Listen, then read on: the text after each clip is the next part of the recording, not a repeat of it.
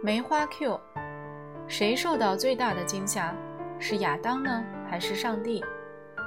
我们把车子开到岸上，行驶在希腊南部的伯罗奔尼撒半岛时，爸爸做的第一件事情就是买一本他姑妈在克里特岛买过的妇女杂志。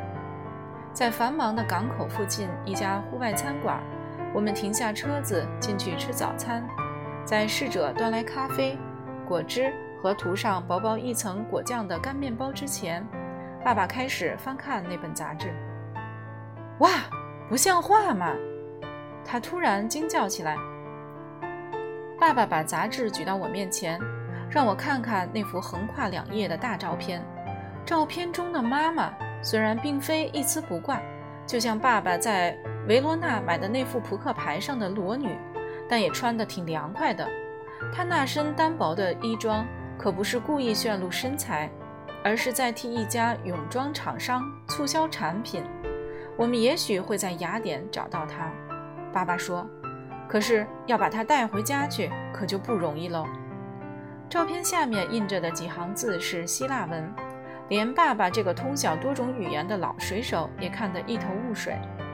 面对希腊文那一套特殊的字母，希腊文不屑使用欧洲通行的罗马字母。爸爸只有干瞪眼的份儿。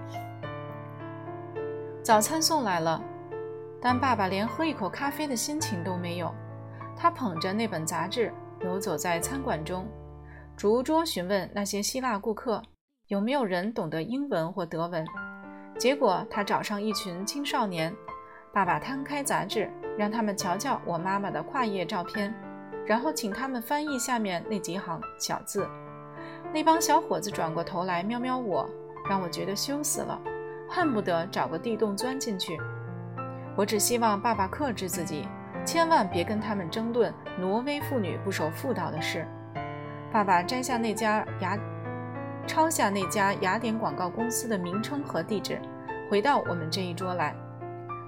天气越来越热，爸爸说。杂志里头还有其他女人的照片。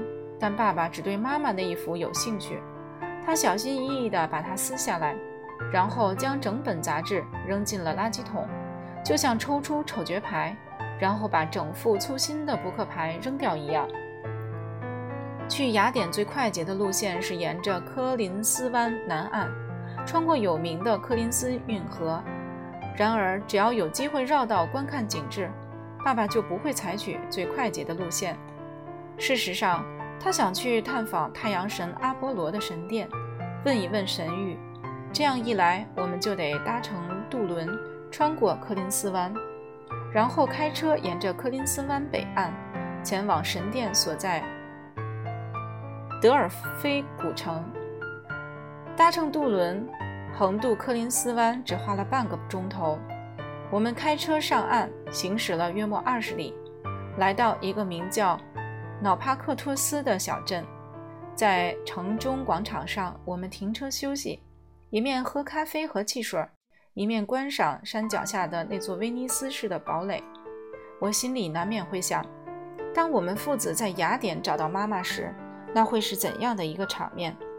但此刻，我更关心的是小圆面包书中发生的事情。我苦苦思索，想找出一个两全其美的法子。既能跟爸爸谈谈我心里的一些疑惑，却又不让他知道小圆面包书的秘密。爸爸向侍者招招手，准备买单。我赶紧趁这个空档问道：“爸爸，你相信上帝吗？”爸爸愣了愣：“你不觉得一大早提这档子事儿不太恰当吗？”这点我同意，但爸爸根本就不知道，今天清晨他远在梦乡时。我神游到了什么地方？他知道就好了。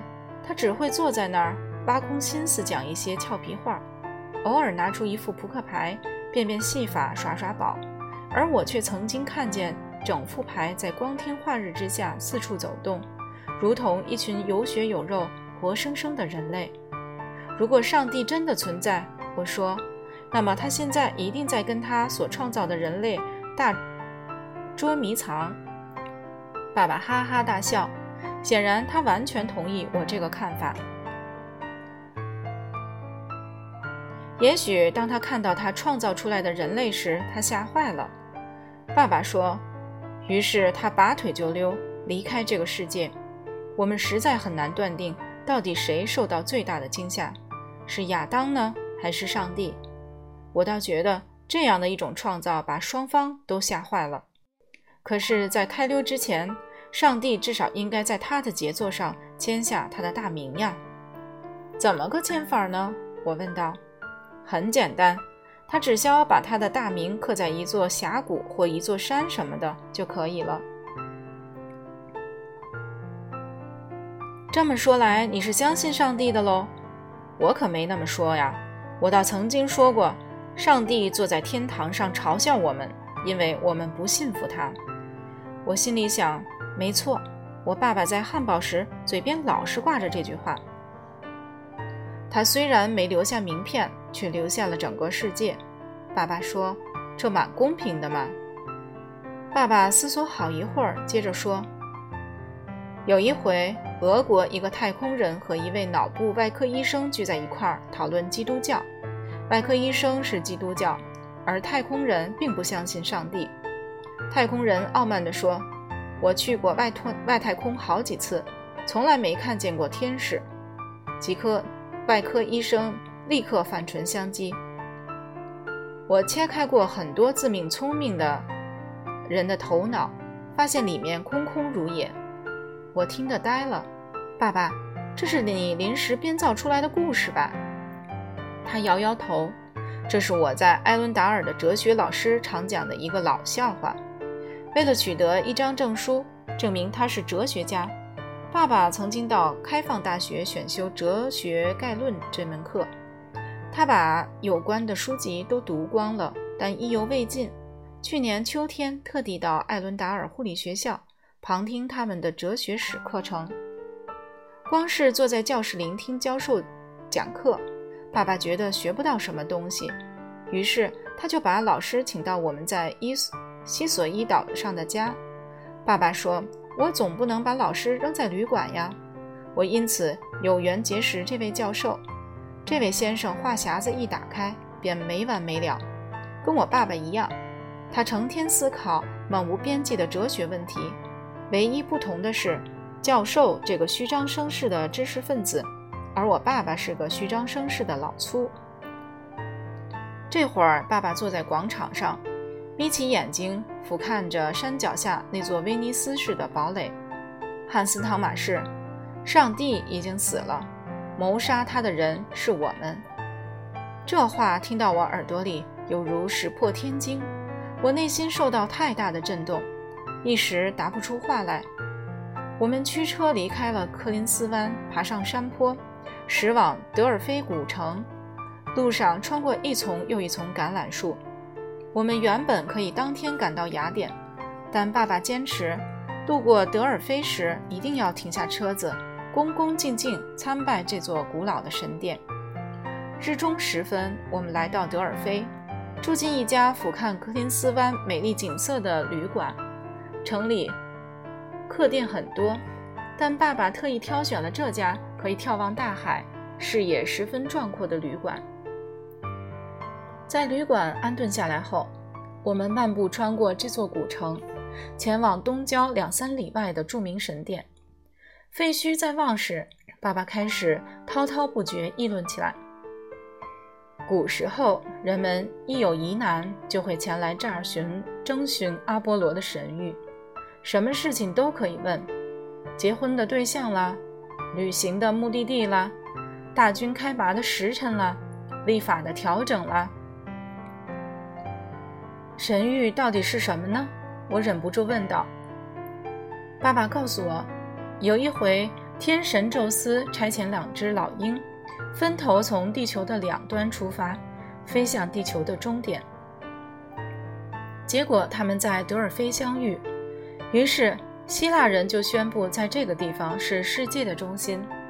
阿波罗来到德尔菲，定居在这儿之前，他必须先诛杀恶龙皮松，所以阿波罗的女祭司就叫做皮西亚。恶龙死后化身为一条巨蟒，日日夜夜随侍在阿波罗身旁。坦白说，爸爸讲的这个故事我听不太懂，而且他一直没有告诉我神谕究竟是什么。但这时，我们已经来到神殿入口处。神殿坐落在纳帕索斯山的山脚下一个幽谷里。据说，赋予人类创作力量的缪斯主女神就住在这座山上。进入神殿之前，爸爸一定要我陪他到山门前喝一口那儿的圣泉泉水。他声称，踏进圣地之前，每个人都得先洗涤一番。他还说，喝了圣泉水，你身上就会产生智慧力量，做起诗来灵感泉涌不绝。进入神殿后，爸爸买了一幅显示神殿两千年前模样的地图。我们确实需要这张图，因为今天的神殿只是一堆乱七八糟的废墟。我们先到古城的金库遗址逛一逛。